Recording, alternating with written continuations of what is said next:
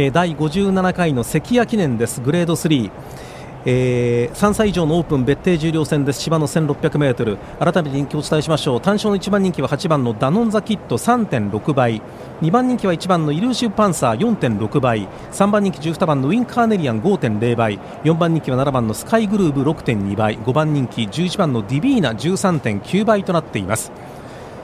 さあスタートゲートの後ろに各馬が集まってまいりました。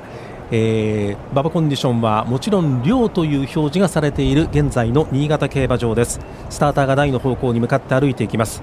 さあ今年はどのような競争になりますか？57回目、えー、伝統を誇る新潟の名物重賞関谷記念のこれからファンファーレです。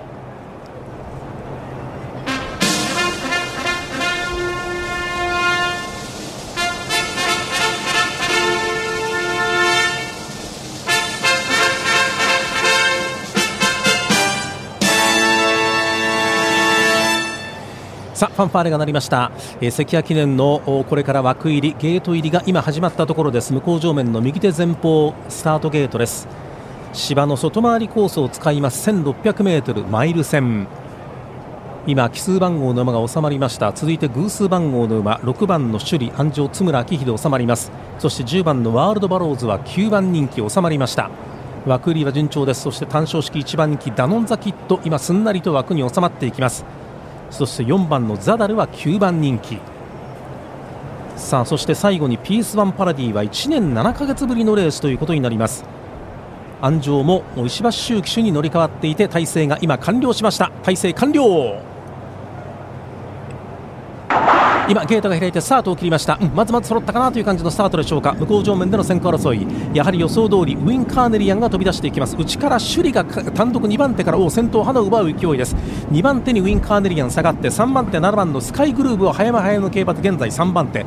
ピースワンパラディが外にいて内々を通りまして3番のゴールデンシロップ前から4番手といったところ。間に挟まりましてスカイグルーヴであります。その後方に4番のザダルがいて単勝式1番人気ダノンザキッドはその外にいました。中団のちょうど外側といった感じです。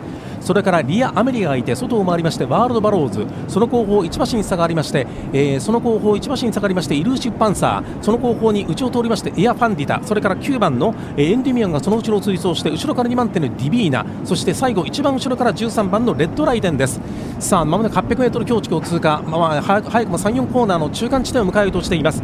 先頭は6番のシュリ。単騎先頭はまだ1馬身半のリードがあります。2番手にウィン・カーネリアン。ウィン・カーネリアンが単独2番手。外を通りましては10番のピューサン・バレディが単独3番手。内を通りました赤い帽子のゴールデンシロップ。前々の競馬。それから7番のスカイグルーヴが位置しています。さあ4コーナー回って早くも直線コースに入ってきている。先頭どうでしょうか？わずかにシュリ。わずかにシュリが先頭ですが持ったままでウィン・カーネリアン。持ったままでウィン・カーネリアン外から押し通してピースワンパラディ。内を通りました赤い帽子のゴールデンシロップ。まもなく 200m 標識に差し掛かる。外を通りましてイルーシヴパンサー。それからエンデュミオンはちょっとまだ前の方に来られる状態にはなりません。200m 標識を通過して先頭はウィン・カーネリアン。まだ1馬身のリードがある。外を通って懸命にダノンザキットが突っ込んでくる。ダノンザキットが2番手に上がれるかどうか。先頭はウィン・カーネリアン1着でゴール2着はどうか6番の首里が2着残ったでしょう。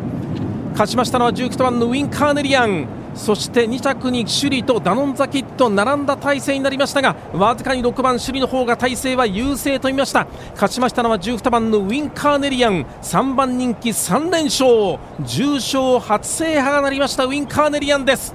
5歳馬場ウィン・カーネリアンが1着でゴールイン。勝ちタイムは1分33秒3勝ちタイムは1分33秒3前目前目の競馬で、えー、ゴール前外から突っ込んできた8番の1番人気ダノンザキットそして逃げ粘った6番の首里ということで2着争いは体勢微妙になっていますけれども勝ちましたのは12番のウィン・カーネリアン。2着の体勢は6番の首里の方が体勢は優勢とお伝えしてよろしいかと思います。そして3着に8番1番人気のダノンザキットは3着まで。